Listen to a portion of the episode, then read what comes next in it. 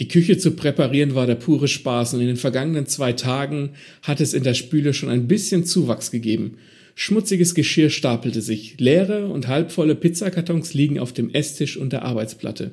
Die Zahl leerer und halbleerer Kaffeebecher mit Milchkaffeeresten in den unterschiedlichsten Stadien der Verwesung ist Legion. Ehrlich gesagt, graut es mir selbst davor, wieder aufzuräumen.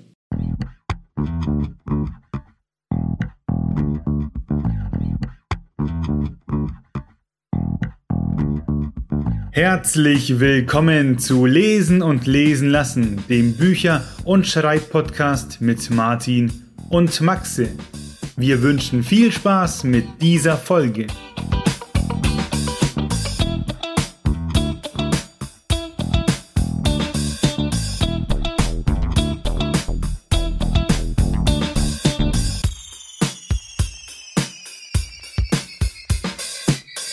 Küche, von der wir eben gehört haben, die gehört Henning, der Hauptfigur aus dem Buch Vater sein dagegen sehr. Heute geht es aber nicht um dreckige Küchen, sondern um eben dieses Buch und deshalb begrüßen wir den Autor Till Joxon. Servus. Hallo zusammen, schön, dass ich da sein darf. Ich freue mich auf den Podcast. Sehr gut.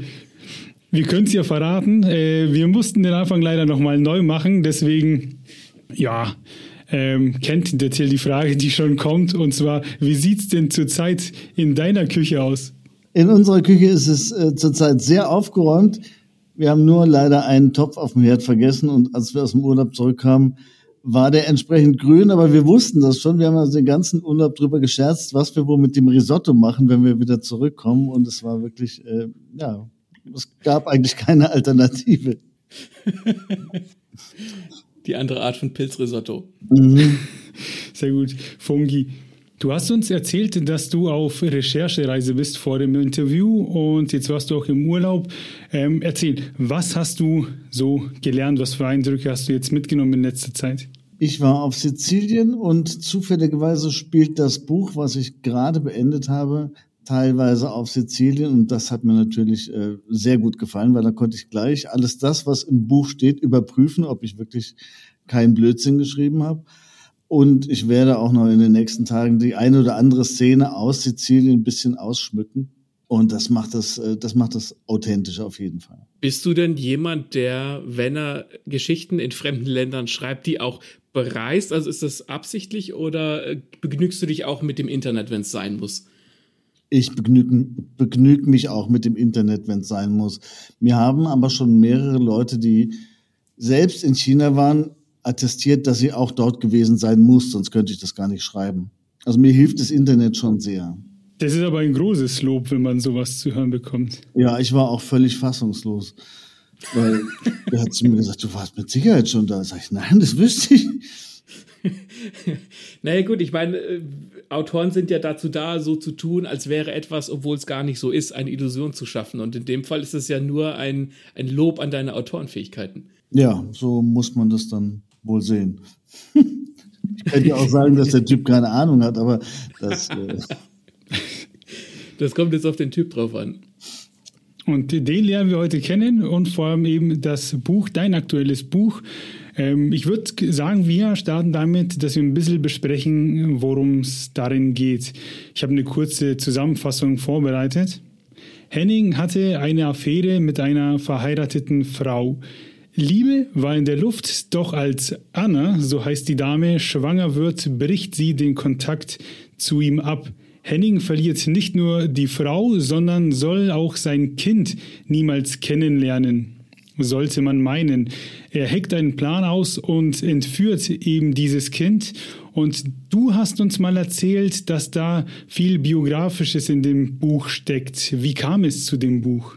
Zu dem Buch kam es wie zu der Affäre. Ich habe die Affäre begonnen und die lief so ab, wie in dem Buch beschrieben, bis zu einem gewissen Punkt. Und ab dem habe ich dann halt so weitergeschrieben, wie es hätte passieren können. Allerdings ist bei der Affäre kein Kind entstanden. Ich habe mir das halt nur vorgestellt. Was wäre gewesen, wenn an unserem letzten Tag Anna schwanger geworden wäre? Und ab dann habe ich halt, wurde es halt ein Krimi heißt es dann im Umkehrschluss auch, dass Henning als Hauptfigur sehr viel von dir hat? Ist es deine persönlichste Figur, die du bisher geschrieben hast? Nein, alle meine männlichen Protagonisten sind ich. Sehr also klar ist es persönlich, aber es sind die anderen auch, weil ich immer sehr viel in der Gedankenwelt der Leute bin und die Gedanken sind schon meistens meine. Mhm. Im aktuellen Buch, das habe ich versucht, ein bisschen mainstreamiger zu schreiben, da habe ich dann auch so Gedanken, dass man vielleicht nicht alles vögelt, was bei drei auf dem Baum ist und sich ein bisschen zurückhält.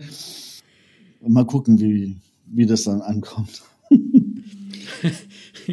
heißt es dann im Umkehrschluss, dass all deine Protagonisten alles vögeln wollen, was nicht bei drei auf dem Baum ist? Mm, oft, ja. Zumindest erwecken sie oft den Eindruck und sie würden es auch nie abstreiten. Das ist, das ist schon so, ja. Also ich meine, das ist ja durchaus ein, ein ehrlicher Charakterzug. Ich finde, da ist jetzt grundsätzlich auch nichts gegen äh, äh zu sagen, ne?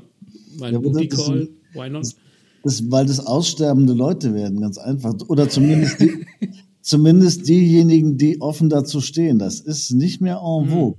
Also Casanova oder so, die hat man angebetet, aber das wird immer weniger. Also da wirst du schon schief angeguckt, besonders als Autor. Äh, der Henning, der ist aber, äh, dann guckt er der hinterher und dann macht er das. Also ich krieg ja, krieg das ja hautnah mit über Lovely Books und sonst was.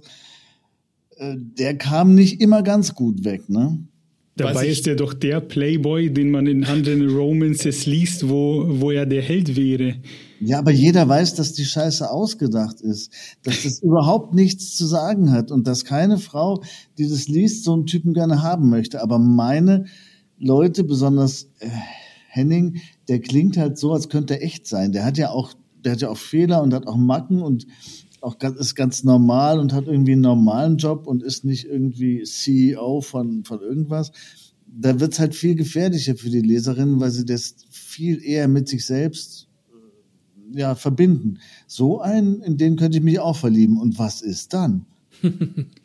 Das, äh, das war eine wahnsinnig gute Antwort, weil es sind ja oftmals eben die CEOs und Milliardäre und hast du nicht gesehen in diesen, ähm, in den Romance-Büchern. Das erzeugt natürlich so eine gewisse Distanz, aber wenn das jetzt, wenn die Hauptfigur ein Jedermann ist, in Anführungszeichen, dann, dann schwindet diese, diese Wand, die zwischen den Leserinnen und Lesern steht und der Hauptfigur. Das finde ich eigentlich ganz interessant. Und das ist auch der Hauptgrund, warum meine Romane, die spielen in, in Kaiserslautern, die spielen in, gut, Hamburg ist es mal eine Ausnahme, aber die spielen in Mützenich und hast du nicht gesehen, in Bielefeld. Da kommen die Leute her, weil die wirklichen Leute auch daher kommen. Die wohnen nicht alle in New York oder in London oder in LA, sondern das sind halt, mhm. ja, Kaiserslautern, Schwäbisch Hall, Hamburg. Gute Überleitung, weil die Geschichte, die spielt größtenteils in Hamburg, wo eben der Henning, unser Grafikdesigner, der an Müsli-Packungen arbeitet, mhm. äh, sein, wie soll ich sagen, seine Wohnung, sein Büro hat. Und ich finde diese, da wären wir wieder bei der China-Sache, diese Hamburger Beschreibungen, die lassen darauf schließen, dass du da schon mal gewohnt hast. Ist das so? Ja, das stimmt. Ich habe drei Jahre in Hamburg gewohnt, auf St. Pauli. Also das, das kenne ich dann schon. Ich schreibe schreib auch am liebsten über Sachen, die ich kenne. Das klappt zwar nicht immer, in China hat es halt nicht geklappt, weil ich da noch nicht war, aber ähm, Hamburg musste irgendwann dran glauben, genauso wie Bremen irgendwann dran glauben wird oder Berlin oder die, die Städte kommen halt alle noch. Also du hast direkt auf der Reeperbahn gewohnt in Hamburg? Nee, Verlängerung von der großen Freiheit. Hm, mhm. Also eher die dunkle Ecke von St. Pauli, da wo der Transenstrich aufhört, da habe ich gewohnt. Da erlebt man sicherlich einiges, kann ich mir vorstellen, vor allem Wochenends. Ja, damals schon. Heute ist ein Transenstrich wahrscheinlich nicht mal mehr was Besonderes. Damals war ich wirklich schockiert. so was kannte ich aus. Wo war ich vorher gewesen? Bremen nicht? Nee, also Transenstrich. ich könnte mir vorstellen, dass Bremen da etwas verschlafener ist im Vergleich. Ja. Wir wissen ja, also wenn man sich mit dir auseinandersetzt, wenn man auf deine Homepage geht, wenn man mit dir spricht, dass du, ich nenne es mal, dass du Globetrotter bist. Wo hast du dich bisher am wohlsten gefühlt auf diesem Planeten? Hm. Ich sage immer, wo ich meinen Hut hinhänge, da ist mein Zuhause. wo ich mich am wohlsten gefühlt habe. Ja, im Moment ist es so, dass ich sagen muss, in Schweden habe ich mich am wohlsten gefühlt, weil ich da zwei Jahre lang alleine war. Das liegt mir schon sehr. Also du bist jemand, der auch lange mit sich selbst auskommen kann. Ja, vom Sex abgesehen kann ich sehr lange mit mir alleine sein. Und wenn man ab und zu jemanden hat, der einen besucht, dann ist alleine sein gar nicht so schlimm. Und wenn man noch zusätzlich Leute hat, mit denen man in Kontakt steht über äh, soziale Netzwerke, dann macht mir das gar nichts. Wochenlang, monatelang im Wohnwagen leben. Nicht so das hat ja auch hat ja auch was für sich. Ich finde, das hat auch so ein, soll ich sagen, so ein, so ein Autoren-Vibe. Im Wohnwagen leben, hinfahren, wohin man möchte. Ähm, ich finde, das passt. Ja, wobei ich muss sagen, das habe ich natürlich äh, gepflegt damals. Es war mitten in dieser Affäre wo ich dann den Entschluss gefasst habe, nee, mit der Affäre ist Schluss. Also so ein, so ein Drama willst du nicht nochmal. Da hat sich dieser Job da angeboten in Schweden. Ich gehe einfach nach Schweden, habe das dann gemacht, habe gesagt, ja, zu allen, da schreibe ich jetzt mein Buch zu Ende. Und was war? Ein Jahr lang habe ich nichts geschrieben, gar nichts. Und dann hatte ich eine Idee und dann war das Buch in zwei Wochen fertig. Also das ist immer, ich schreibe immer relativ schnell, brauche aber sehr lange, bis mir was einfällt, was ich schreiben kann. Sonst hätte ich schon drei Dutzend Bücher fertig. Das ist ja interessant, dass, dass, dass ausgerechnet in dieser Ruhe und Einsamkeit in Schweden, dass da die Energie nicht geflossen ist. Interessant. Ja, das liegt aber an meiner Art zu schreiben. Ich bin so ein Drauf-Los-Schreiber, aber also mhm. kein Plot und nix. Und äh, wenn dann die Ideen weg sind und ich keine neuen habe, ja, dann, hab, dann weiß ich nicht, was ich schreiben soll. Das ist halt blöd. Hast du dann Hast du dann auch so ein, so, ein, so ein Jucken in den Fingern, dass du das Gefühl hast, du musst jetzt was schreiben oder ist das für dich vollkommen in Ordnung, wenn du sagst, ach naja, wenn ich mal ein, Jahr nichts geschrieben habe, dann ist auch okay? Je älter ich werde, desto schlimmer wird es, glaube ich. Also ich habe diese Geduld nicht mehr, weil ich möchte noch, äh, möchte schon noch ein paar, paar Bücher schreiben. Also mittlerweile gehe ich auch anders an Bücher ran. Mittlerweile überlege ich mir mh, mm, auf einer DIN A4-Seite einen Plot an mhm. dem kann ich mich dann langhangeln. Das hatte ich damals noch nicht, die Ahnung hatte ich damals noch nicht, deswegen habe ich den ersten Teil von diesem Buch geschrieben und dann war erstmal nichts mehr. Aber nach einem Jahr schon kam eine neue Idee und schwupps, dann war es auch fertig. Würden, also wir kommen wieder zum Henning und zwar ist der ja deine Hauptfigur und wie du eben schon gesagt hast, äh, da steht viel von dir drinnen und so habe ich es mir auch irgendwie gedacht und aufgeschrieben, weil Henning ist Einzelgänger, so habe ich ihn verstanden. Und Sex gehört für ihn zum Leben eben wie das Atmen. Also hier zeigen sich Parallelen. Mhm. Und er hat eben Charisma, ist clever und hat eine anziehende Wirkung auf die Frauen. Wie viel Spaß hat es dir gemacht, diese Figur zu schreiben? Das, das braucht, da braucht mir keinen Spaß machen, da brauche ich mir nichts ausdenken. Das fließt einfach so aus mir raus. Also das ist wirklich ganz leicht. Und jetzt, wenn ich nochmal an die Leserunden denke, wo es da hieß, ja, der Henning ist manchmal ein bisschen unglaubwürdig, weil er so eine um den Finger wickelt, also wie diese Hure, die, die, die Annika. Ich kenne das aber, dass jemand sehr schnell Vertrauen zu mir fasst und deswegen kann ich verstehen, dass das andere unglaubwürdig finden, aber ich, ich schreibe halt meistens über die Sachen, über die ich mich, äh, in denen ich mich gut auskenne, über die ich Bescheid weiß. Und sowas habe ich halt oft erlebt, dass das Vertrauen nach einer halben Stunde da war. So, so ein richtiges Vertrauen. Nicht nur, dass was, es gereicht hat, dass man ins Bett steigt, sondern so, ja. Was natürlich, wenn man jetzt nicht Till Yorkson ist, äh, äh, sehr gefährlich sein kann, schnell Vertrauen zu fassen. Also das kann man ja auch recht schnell ausnutzen, theoretisch. Wäre es denn dann auch interessant, mal eine Hauptfigur zu schreiben, die so auch in diese Richtung geht, aber dann tatsächlich so eine, weiß ich nicht, so bewusst ein bisschen kriminelle Energie einbauen, so ein bisschen bewusst damit spielen, dieses Vertrauen auch zu brechen? Also eine Art Anti-Held in Anführungszeichen. Ja, interessant. Ich habe gerade so einen geschrieben, der hat kriminelle Energie, allerdings ist er ganz ähnlich wie Henning. Er benutzt diese kriminelle Energie nicht gegen seine, gegen die Frauen, denen er begegnet. Er benutzt die kriminelle Energie, um weiterzukommen im Leben, um, um, um seine Ziele zu erreichen. Aber den Frauen gegenüber ist er eigentlich redlich. Huh.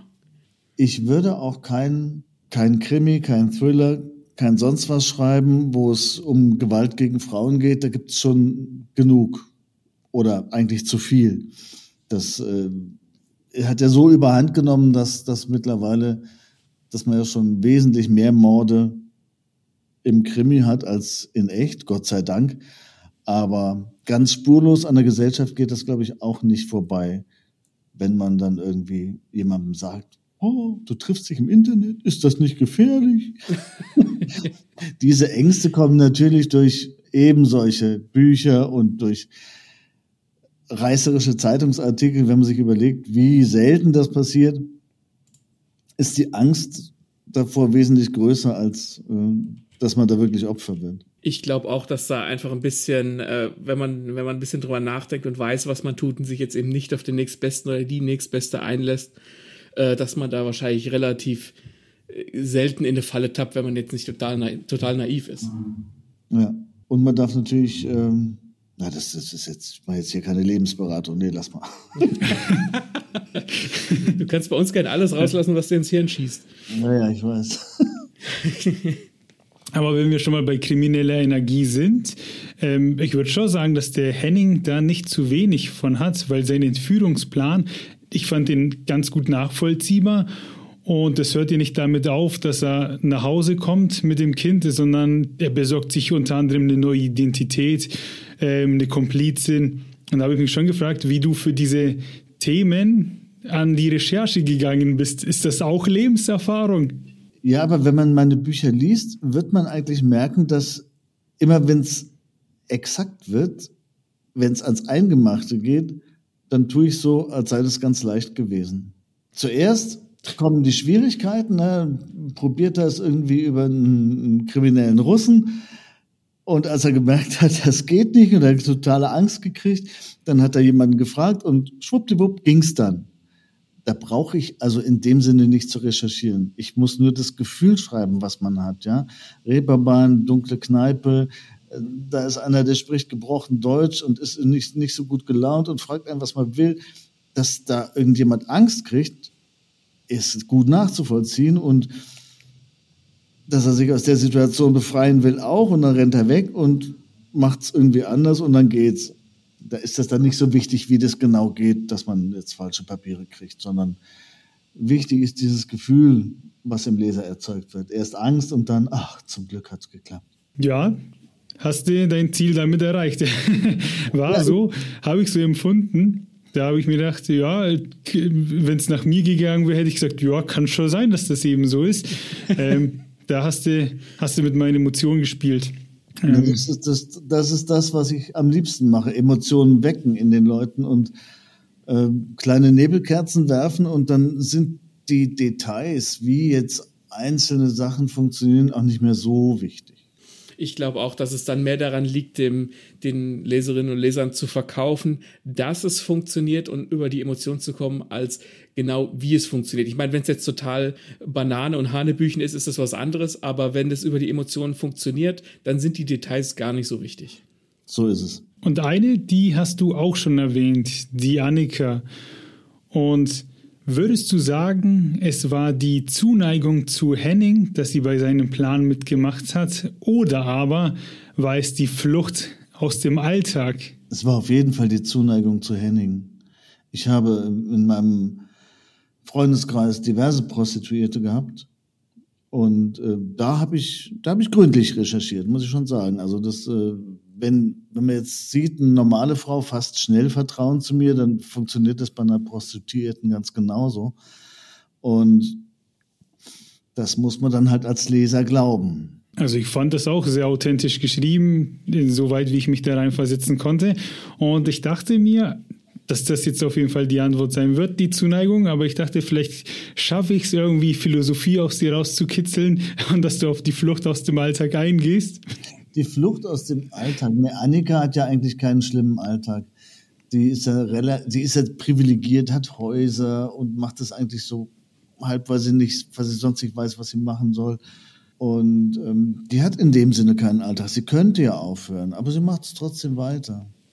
Sie mag halt ihren Beruf auch, was jetzt äh, ja für manche Leute, die mit dem im Rotlichtmilieu nichts zu tun haben, vielleicht Hanebüchen klingt, aber sowas gibt es auch. Ich fand es auch super, wie sie mit dem Kind umgeht und so dieser, wie soll ich sagen, dieser ungefragte Muttersatz ist, aber in der Rolle auch mehr oder weniger ja aufgeht, ohne Vorerfahrung, sage ich mal. Hm. Ja, da habe ich nicht recherchiert, da habe ich einfach gedacht, das geht. Frauen kennen sowas. Da hast du der Annika vertraut. Da, da kommt auch, also da kommt in den Leserunden kommt darüber gar nichts. Da kommt nur öh, Prostituierte und dass sie so schnell Vertrauen fasst. Aber dass sie jetzt mit dem Kind klarkommt, das hat ihr keiner, also hat keiner dran gezweifelt. Ihr bist hier auch bei Lesen und Lesen lassen, uns fällt sowas auf. Ähm, da ich, machen wir uns die Gedanken. Also ich weiß nicht, ich kann mir schon vorstellen, dass Prostituierte äh, jeglichen Geschlechts auch Spaß bei der Arbeit haben können. Das ist ja, meine Prostitution wird immer so ein bisschen gleichgesetzt mit, ähm, das sind vielleicht irgendwelche Damen aus dem Ausland, die haben keine andere Möglichkeit. Und Prostitution klingt, hat natürlich auch immer was Anrüchiges, klar, logisch. Aber ich kann mir schon vorstellen, dass jetzt Leute nicht unbedingt diesen Job machen, weil sie besonders viel weiß ich nicht, Sex haben wollen oder weil es gut bezahlt ist oder was auch immer, aber dass da schon irgendwo so eine gewisse, auch, auch Spaß mit dran ist, wenn man so ein bisschen selbst in der Hand hat, wie das Ganze läuft. Also das wäre jetzt was, das, das habe ich, das habe ich nicht hinterfragt. Mhm. Also du musst da auch mal, ja gut, ich habe da halt auch viel recherchiert und es gibt etliche, gerade seit Corona, Anzeigen auch von so Hobby-Prostituierten oder welchen, die so drei Viertel machen und die möchten dann auch vorher ein Bild sehen. Also das ist dann mehr so, dass man sich auch bewerben muss, ja, dass, dass die dann nicht jeden nehmen ja. und sich dann vielleicht auch schon den Spaß im Hinterkopf äh, ja, haben. Also es gibt bei Prostitution von dem Kind, was gezwungen wird, bis hin zur äh, Drogenprostituierten, bis hin zur, zur Studentin, die es wirklich für einen Tausender pro Nacht macht. Und dann die, die, die Hobbyleute, da gibt's wirklich alles, jede Schattierung da ich da keine Erfahrung mit habe, sage ich einfach, das glaube ich sofort. Es ist nichts Ehrenrühriges, Erfahrung zu haben. Die meisten haben ja. sie, die meisten würden es auch leugnen. Hm. Ja, weiß ich nicht. Also fände ich jetzt, finde ich jetzt auch nicht so tragisch. Also ich weiß es nicht. Warum denn auch nicht? Dieses, dieses Business gibt es ja nicht umsonst. umsonst ist da nichts, denke ich. Es wird es auch, es auch immer geben. Also wenn ich dran denke, dass so Leute wie ähm, Free the Nipple, diese, diese, diese, so eine politische Aktion, ja, dass Frauen über, überall ihre Brüste zeigen dürfen, sich dann aber daran stören, dass die sexualisiert sind und dass Männer die sexualisiert sehen. Die wollten die Brüste gerne entsexualisiert haben. Ja, mein Gott, da könnt ihr lange drauf warten. Das funktioniert einfach nicht. Das ist pure Biologie. Da, also aber so naiv sind die Frauen, manche. Da hast du ja auch, glaube ich, noch ein paar, wie soll ich sagen, äh, Gedanken, die in Richtung Amerika gehen, die auch in dieses Thema mit reinspielen. Ähm, das sehen wir uns aber zum Schluss auf. Jetzt würde ich aber gerne nochmal vor allem über das Kind sprechen äh, vom Henning, mhm. weil das hat den Namen, bekommt von ihm äh, den Namen Henrike Magnussen. Und da habe ich irgendwie das Gefühl gehabt, dass dieser Name nicht zufällig gewählt ist. Boah, das stimmt, aber das hat mehr was mit meinem Geschmack zu tun, als dass es jetzt eine Parallele zu echten Leuten gibt. Also ich habe äh, hab drei Töchter und die haben alle schon Namen. Gut. Die haben alle nordische Namen und, und, und ich mag nun mal nordische Namen und da muss jetzt ein weiterer her. Und Henrike wäre die vierte Tochter hätte so gehießen, wenn es je eine gegeben hätte. Aber mehr passiert dann nicht. Ja, ist ja okay. Das heißt, du hast ein Fable für nordische Namen. Ja, ja. Ja gut, ähm, merkt man, glaube ich, äh, an deinem, das ist ja ein Künstlername, Till Jorkson, hast du uns ja. erzählt. Er schließt sich einem. Was mich jetzt interessiert, was macht für dich, also du scheinst ja dann generell ein Interesse zu haben an der, an soll ich sagen, an, weiß ich nicht, Skandinavien, an der, an, an, an der Nordik, an der, weiß ich nicht, an der nordischen Mythologie vielleicht auch. Was macht das für dich aus? War, warum das?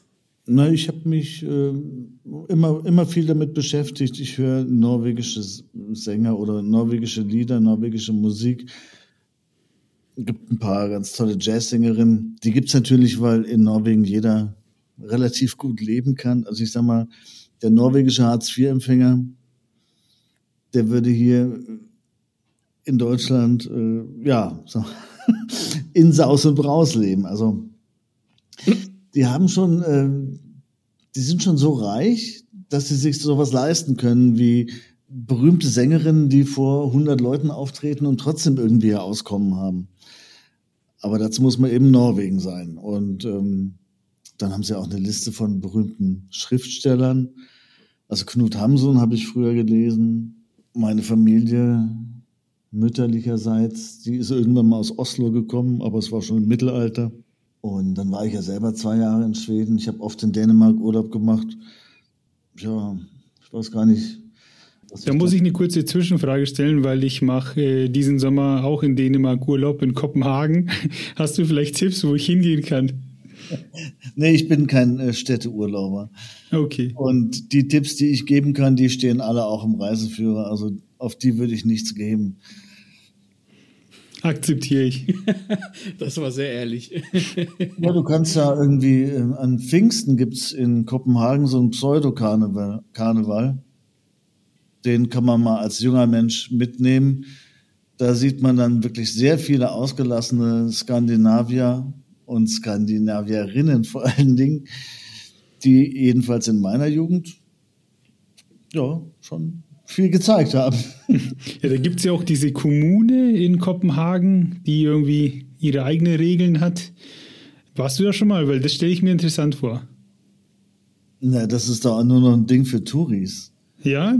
Ja, also das war Schade. in den 70er, 80ern war das, äh, war das ernst gemeint, aber äh, mittlerweile auch nicht mehr. Also das ist wirklich nur noch ein Touristending. Ich hätte nicht fragen sollen, jetzt bin ich ein bisschen enttäuscht. Ja, ein bisschen desillusioniert. ja. Ich glaube, die Zeit der Kommunen ist auch 2023 so ein bisschen vorbei. ja, also früher durfte da die Polizei nicht rein und alles und da gab es dann auch Schlachten und sowas, aber die haben sich mittlerweile alle arrangiert. Könnte fast von Gentrifizierung sprechen. Aber dann springen wir jetzt mal nicht wieder äh, nicht weiter von Land zu Land, sondern ähm, springen wieder in dein Buch und dort springst du ja auch immer wieder zwischen den Figuren hin und her. Bei welcher Figur hast du dich am meisten gefreut, wieder aus ihrer Sicht zu schreiben? Anna. Sie hat ja tatsächlich am, sorry, sie hat ja tatsächlich am, am wenigsten, wie sagt man, ähm, Zeit. Screen, Screen Time. Screen Time in dem Buch, ja.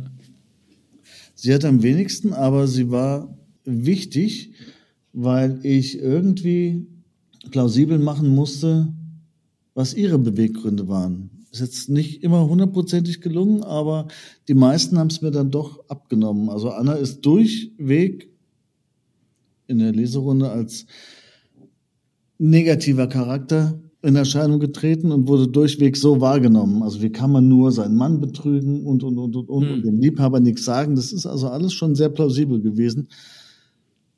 Und ähm, trotzdem habe ich versucht, sie nicht unsympathisch zu machen, sondern dass sie, sie, sie den Leuten zu zeigen, dass auch sie eine Getriebene ist und das, was sie tut, nicht alles freiwillig macht, sondern ja, dass sie von, dass sie getrieben ist einfach. Also ich weiß nicht, ob ich komisch bin, aber ich muss mal mit dieser Leserunde sprechen, weil ich fand nämlich auch Anna sehr ehrlich und deswegen sehr sympathisch.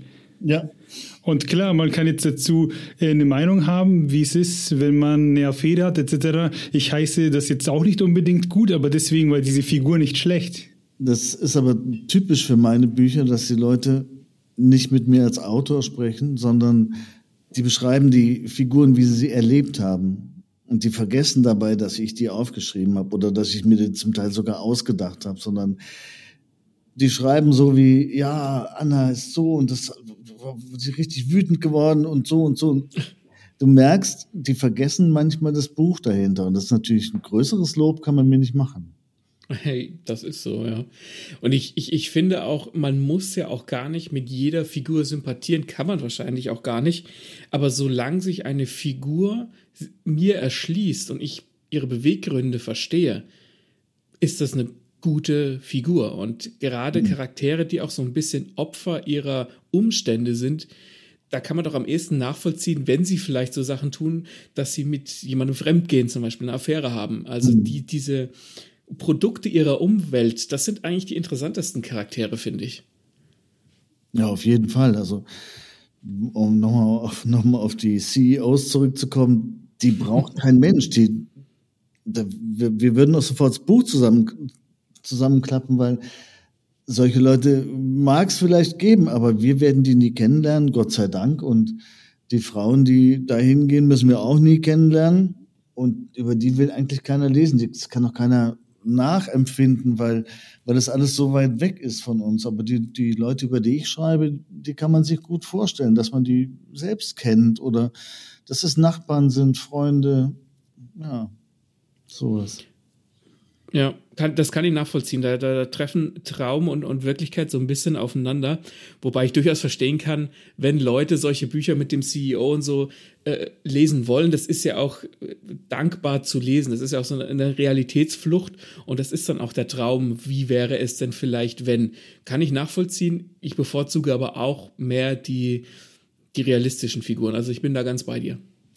Gut, äh, ich muss aber sagen, in meiner Freizeit hatte ich jedenfalls früher mal Freizeit, da habe ich dann auch so Sachen wie Lee Child gelesen. Mit mhm. seinem äh, Jack Reacher Roman. Die sind nur auch bekennend unrealistisch, aber unterhaltsam halt für Männer. Das ist quasi das Pendant zum Covergirl trifft CEO oder was. Ja, also das ist im Prinzip dasselbe. Ich hatte in den Achillessehnenriss zwei Monate rumgelegen und habe ich auch gelesen sowas. Warum auch nicht? Ich meine, manchmal darf es auch Fast Food sein. Ja, wobei Lee Child schon schreiben kann. Also. Ja, das schon. Ja. Das würde ich der einen oder anderen Amazon-Autorin mit ihren Bad Boys absprechen. Da könnten wir jetzt ein ganzes Fass aufmachen, echt. Lieber nicht. Also, wenn es dich interessiert, wir haben da mal eine Folge zugemacht äh, über Romance, Mainstream Romance und sowas. Äh, da haben wir uns, ja, ich sag mal, ein bisschen ausgelassen darüber. Mm. Sehr gerne. Ja.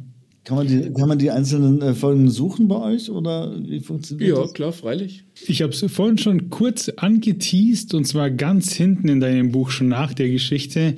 Äh, da kritisierst du die Amis für ihren Umgang mit Nacktheit und Sex.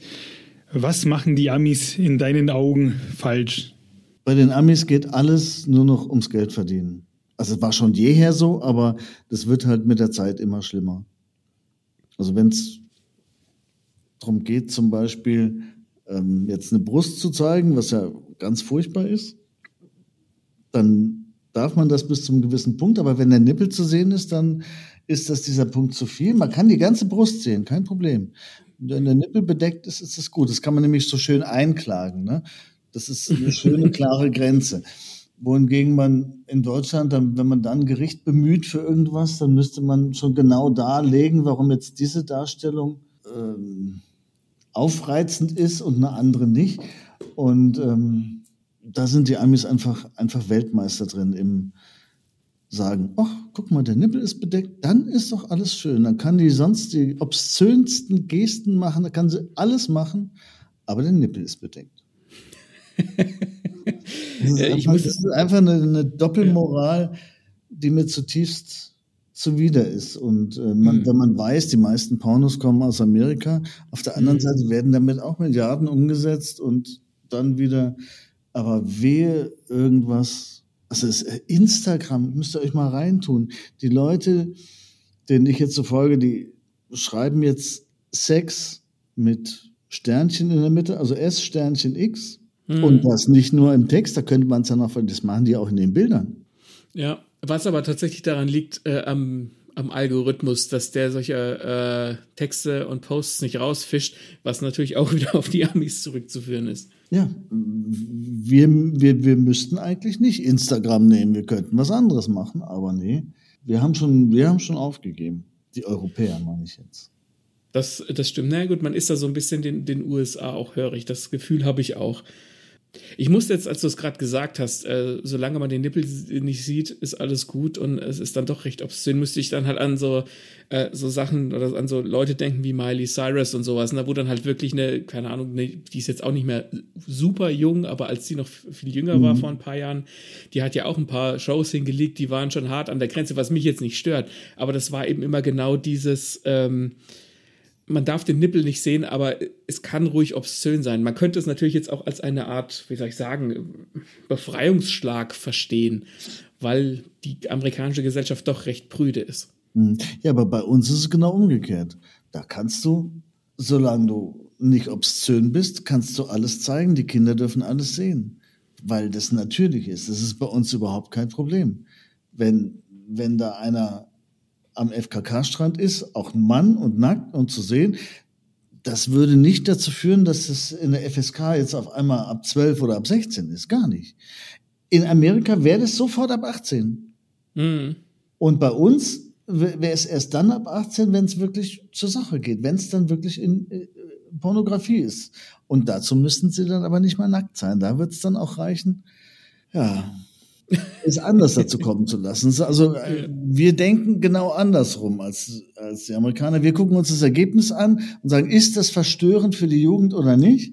Und danach beurteilen wir. Und die Amis, ist das verstörend für die Jugend oder nicht, ist ihnen scheißegal, solange kein Nippel zu sehen ist. Was glaubst du, woher kommt das? Da fühle ich mich nicht berufen. Legitime Antwort. Aber das letzte Mal, als ich eben äh, diese Diskussion mitbekommen habe, so skandalmäßig, oh, da geht es irgendwo um Sex, das war ja, als äh, Fifty Shades of Grey rauskam. Das war ja dann das Buch, was in allen Nachrichten war, weil es geht ja gar nicht. Und ich finde es interessant, eben weil irgendwann auch der neue, lass keine Ahnung, welcher Rambo das war, wo er am Ende 30 Minuten lang mit dem Maschinengewehr nur Körperteile von seinen Gegnern wegfetzt. Und das war wieder okay, das ist cool. Und über Fifty Shades of Grey wird geschimpft und es wird dadurch berühmt, dass es quasi so schlimm ist. Aber ich glaube, jeder, der es gelesen hat, weiß, dass es nicht so schlimm ist. Tja, müsstest du mit jemandem sprechen, der es gelesen hat. ich glaube, da bist du allein, Martin. Hätte ja sein können, dass du äh, den im Regal hast. Nein, ich habe eine amerikanische Freundin gehabt, die hat mir ein bisschen erzählt und dass es im englischen Original also noch schlimmer sein muss als im Deutschen, weil die haben für Geschlecht ja immer nur einen Ausdruck, nämlich Sex. Also er fasste ihr an seinen Sex und sie fasste ihn an sein an ihr, äh, also er fasste an ihr Sex und sie an seinen Sex und das muss also ganz schlimm gewesen sein. Da haben wir noch Varianz im Ausdruck. Okay. Was jetzt ja auch nicht unbedingt für die Autorin spricht, ehrlicherweise, weil du kannst es ja trotzdem äh, geschmackvoll umschreiben, auch im Englischen. Ja. Aber, Aber das, es, gibt, ja. es gibt keine andere Sprache, in der man so schön Pornografie schreiben kann wie im Deutschen. Das hast du schön gesagt. Es kann ich natürlich auch. Seit, ich schreibe seit Jahren Pornografie und ich bin so dankbar, dass ich Deutscher bin, dass ich, dass mir das zur Verfügung steht, diese, diese Varianz an, an Ausdrücken und Metaphern und das ist schon grandios. Dann kann ich natürlich Fifty Shades of Grey überhaupt nicht schocken. Doch, es schockt mich von dem her, weil ich, weil ich mir sage, warum tun sich die Leute das an und lesen nicht was richtig Erotisches? Das habe ich mich tatsächlich auch gefragt. Das war natürlich wahrscheinlich damals bei Fifty Shades of Grey, dadurch, dass es vielleicht für den amerikanischen Markt eher zugeschnitten ist, wo alles ein bisschen brüder ist, wo dann auch mit Leuten, denen ich gesprochen habe, hab, die gesagt haben, so schlimm ist es gar nicht. Also, na, die dann auch gesagt haben, dann kann ich mir auch gleich einen richtigen Porno angucken, da habe ich mehr von. Also, das war mhm. auch schon so ein bisschen die, der Tenor, den ich damals mitgekriegt habe. Aber gut, dann ist das wahrscheinlich ein Buch für jemand anderen. Ähm, Im Prinzip ähm, war es das auch schon quasi das Interview zum Buch. Jetzt kommen wir zu unseren äh, weltberühmten mittlerweile Rausschmeißerfragen. Ähm, hier wird es ein bisschen, also es war schon sehr persönlich, aber hinten raus werden wir dann immer noch mal, noch mal persönlicher, philosophischer vielleicht sogar. Ähm, deswegen haben wir da auch für dich, äh, ja, auf dich spezial angefertigte Fragen vorbereitet. Ja, aber bitte nicht enttäuscht sein, wenn ich bei den normalen Fragen persönlich werde und bei den persönlichen Fragen irgendwie komisch antworte. Das ist das macht schon passiert. Überhaupt kein mal, Problem. Mal schauen, wie du auf die reagierst, weil ganz am Anfang der Folge hast du sowas schon anklingen lassen. Ähm, deswegen Obacht. Reichst du dir selbst zur Unterhaltung? Mittlerweile ja. Ich habe in meinem Leben anscheinend genug Bücher gelesen, sodass es mir schwerfällt, neue zu finden, die mich so richtig mitreißen und begeistern. Gilt das nur für Bücher? Bücher sind die Grundlage von allem, sei es nun Computerspiele oder Filme, Serien. Am Anfang war das Wort. Also da haben da wir auf jeden Fall unseren Schnipsel für Social Media. Ja, da fiel mir jetzt auch nichts, nichts Dummes drauf ein. Ja. Das war on point. Ist gekauft. Gut, jetzt nochmal off-topic. Ich spiele, fällt mir gerade ein, äh, ich spiele Computerspiele. Das kann ich sehr exzessiv, aber das mache ich, um nachzudenken. Also ich reite stundenlang durch äh, RDR 2, die, durch den Wilden Westen und mhm. schieße irgendwelche Tiere und heute die und verkauft das Zeug, die Fälle, obwohl ich schon längst so viel Geld habe, wie ich in 100 Jahren nicht mehr ausgeben kann. Aber ich mache das, ähm, weil dabei meine Gedanken fließen. Das hat was Meditatives, das kann ich sehr gut nachvollziehen. Ja, RDR 2 auf jeden Fall, einen Sonnenuntergang reiten und ach, das ist schon toll. Das Spiel ist auch dafür gemacht, dass du auch einfach ja, einfach nur Tiere schießen gehst und einfach nur die, das Sein genießt. Also das hatten, glaube ich, die Macher schon auch so ein bisschen im Hinterkopf. Genau, das kannst du bei GTA 5 nicht. da kann man andere coole Sachen machen, aber es ist nicht so entschleunigend. Ja, vor allen Dingen, wenn du online spielst, ist GTA schon echt eine Hausnummer. ja, ist so. Bist du dann äh, Konsolenzocker oder am PC? Früher PC, mittlerweile nur noch Konsole man so okay. oft umzieht, ist so ein Riesen-PC immer blöd. und was findet man danach noch so an Spielen neben der Konsole liegen, neben Red Dead Redemption und GTA 5? Nichts, ich spiele nur die beiden. Ah, okay. Wir waren jetzt schon bei, bei Videospielen ähm, und ich habe hier im Skript stehen, äh, welchen Film glaubst du oder bist du der Meinung, muss man gesehen haben? Betty Blue 37,2 Grad am Morgen. Ich wusste, dass die Antwort kommt, deswegen habe ich die Frage aufgeschrieben, weil die Annika im Buch nämlich diesen Film empfiehlt. ja. Gut, ich kann auch 50 andere Filme nennen, aber der ist mir wohl einer der wichtigsten. Was macht dieser Film für dich aus? Was macht dieser Film mit dir? Der ist alles. Der, der hat Sex, der hat Tragik, der hat, der ist urkomisch, er ist melancholisch. Ja, ich, äh will auch überhaupt nicht spoilern. Also den muss man einfach gesehen haben. Das ist äh, auf der einen Seite ein Coming-out-Film für sie und für ihn ist es ein Second Life, wie man heute, heute so schön sagt. ähm, dann ist er halt hervorragend fotografiert. Er spielt immer mit dem Komplementärkontrast blau-gelb. Und wenn man das genießen kann, diese Bilder, dann ja, ist manchmal so wie, wie in RDR. Kann man einfach so ein bisschen die Landschaft angucken und ja. Einfach sein. Wahrscheinlich hocken wir nach dem Interview jetzt dann alle äh, vom Fernseher und schauen uns diesen Film an. Ich bin interessiert. Dann haben wir noch eine letzte für dich. Äh, ich bin sehr gespannt darauf, was du hier zu sagen hast. Und zwar suchen wir uns aus, in wen wir uns verlieben oder macht das das Leben für uns? Das ist ganz einfach. Es gibt Leute, die suchen sich das aus. Die, das sind die, die immer auf die Schnauze fallen. Speziell bestimmte Art von Frauen, die möchten nicht unter ihrem Stand. Und die brauchen dann also einen Mann, der mindestens 10 Zentimeter größer ist, am besten mehr verdient. Hm. Die suchen sich das auch ganz gezielt aus und geraten natürlich immer an Arschlecker, das ist klar.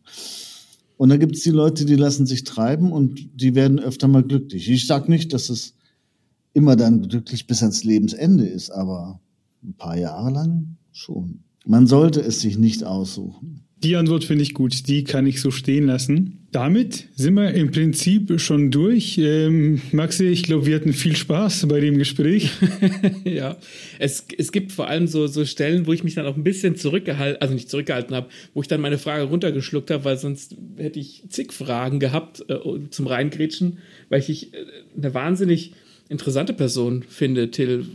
Danke. Mit dir kann man, glaube ich, auch einfach gut auf ein Bierchen sich unterhalten und dann einfach die Zeit dahin fließen lassen. Ja, wenn, ähm, wenn, du, wenn, du, eine Frau wärst, auf jeden Fall. Damit kann ich leider nicht dienen. Ähm, also es ist so, äh, ich bin nun mal sehr menschenscheu. Also mich auf ein Bier zu kriegen, ist schon eher selten. Na, auf ein Bier und ein Prosecco hattest du es ja schon mal. Ich, ich wollte gerade sagen. ja. ja, man hat mich gezwungen. also ich fand es nicht so schlimm.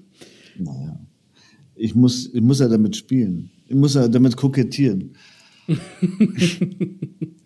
Ja, auf jeden Fall äh, war ein super Gespräch und es war auch äh, eine Richtung, die hatten wir im Podcast so mhm. noch nicht. Deswegen war das auch für uns ähm, ein neues Thema. Wir sagen vielen Dank, dass du da warst. Und Maxe, wann kommt die nächste Folge? Die nächste Folge erscheint am 7. Juni. 7. Juni. 7. Juni, hier habt ihr es gehört.